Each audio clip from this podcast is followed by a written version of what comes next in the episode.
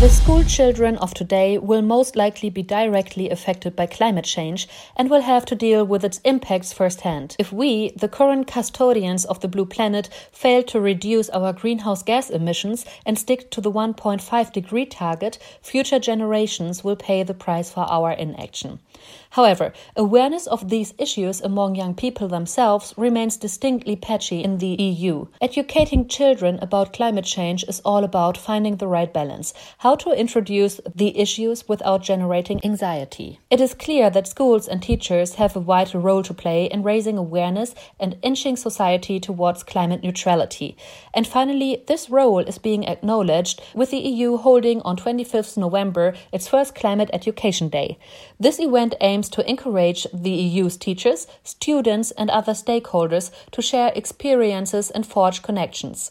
For this week's podcast, journalists from the network went back to school to discuss the existing initiatives to further climate education.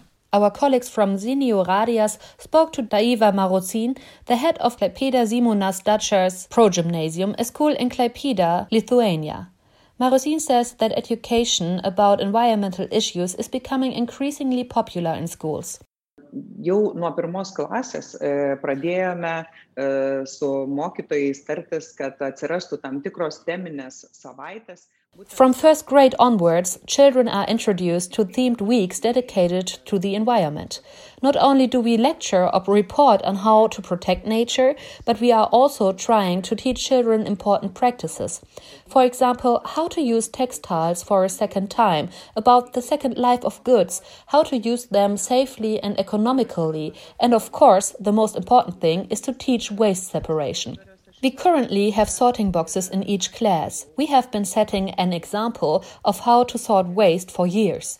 Children have learned to separate paper from plastic. Glass is a little more problematic because it is harder for us to dispose of. We also organize practical education days. During these, children choose a topic that matters to them, and environmental issues are proving increasingly popular. Tam tikrą mokytojo pasiūlytą temą ir ją gilinti ir išbandyti praktiškai. Tai galiu pasakyti, kad aplinkosauginės temos tikrai yra labai populiarios. Yet, despite some schools taking great strides in this field, climate education still appears to rely heavily on the personal initiative of individual teachers. So, should climate issues become a formal part of the school curriculum? Opinions vary here. In Germany, the school curriculum does not specifically include climate change. However, Fridays for Future is taken seriously, with thousands of German students regularly demonstrating for the climate. One teacher, Larissa, would welcome the inclusion of climate in the curriculum, as she told our colleagues from AMS. Ich habe es aber mal gelesen und habe mir gedacht, boah, mega.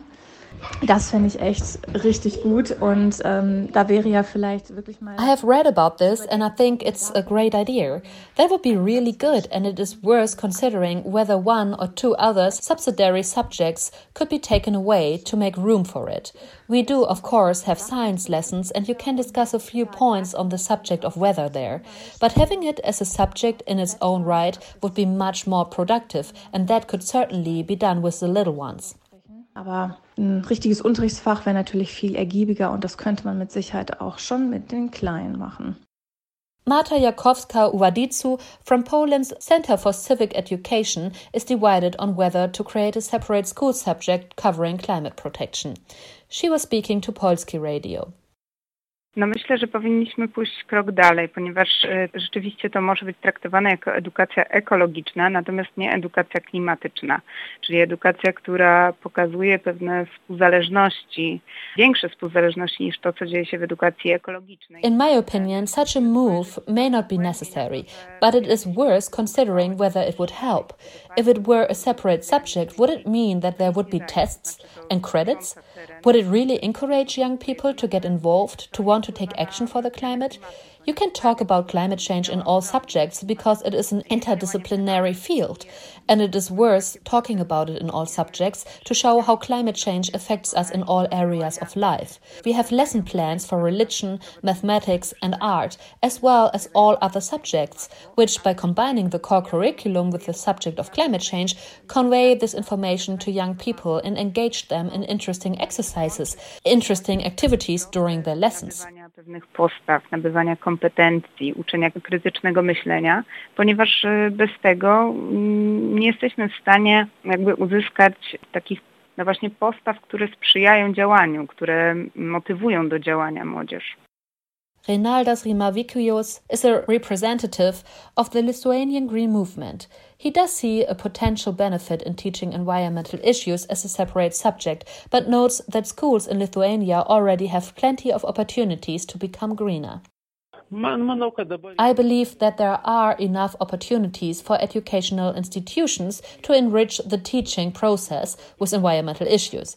There is always room for improvement, but the situation is not bad when it comes to ecological education, especially in recent years with the creation of many remote initiatives.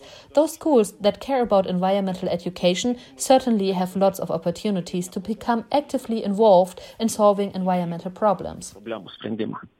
But improving educational content will not change citizens' behavior overnight, particularly in certain EU regions. MEP Vlad Marius Botos, who sits on the European Parliament's Committee on Culture and Education, told Radio Romania that climate awareness is lagging, for example, in Romania. The trend at European Union level is for children to be educated from an early age in this environmental spirit. Let's call it an ecological spirit. I am talking about an educational strategy, not just the individual efforts of dedicated teachers. I think that in Romania, this form of education leaves much to be desired. We have dedicated teachers who try to organize extracurricular activities to encourage children to move towards ecology, but we still have a long way to go to make this a strategy throughout the whole system. The first step towards improvement, as we all know, is awareness. MEP Botos stresses that this is not where the problem lies. I think young Romanians understand both the causes and the effects of climate change. I have no doubt about that. The problem is that many people do not understand the efforts that each of us has to make, the efforts that each company or administration has to put in for this change to come about, and more generally, the economic investment involved. I am convinced that we can achieve the goals of the Paris Agreement, but we need political will at all levels, an administration that is open to innovative solutions and policies that really support the new sectors of the green economy. There is still much work to be done before climate change enters Europe's classrooms in any kind of formal way, and Brussels' powers in this area are limited. At present, all we can hope is that teachers care enough to continue raising awareness of environmental protection among their pupils.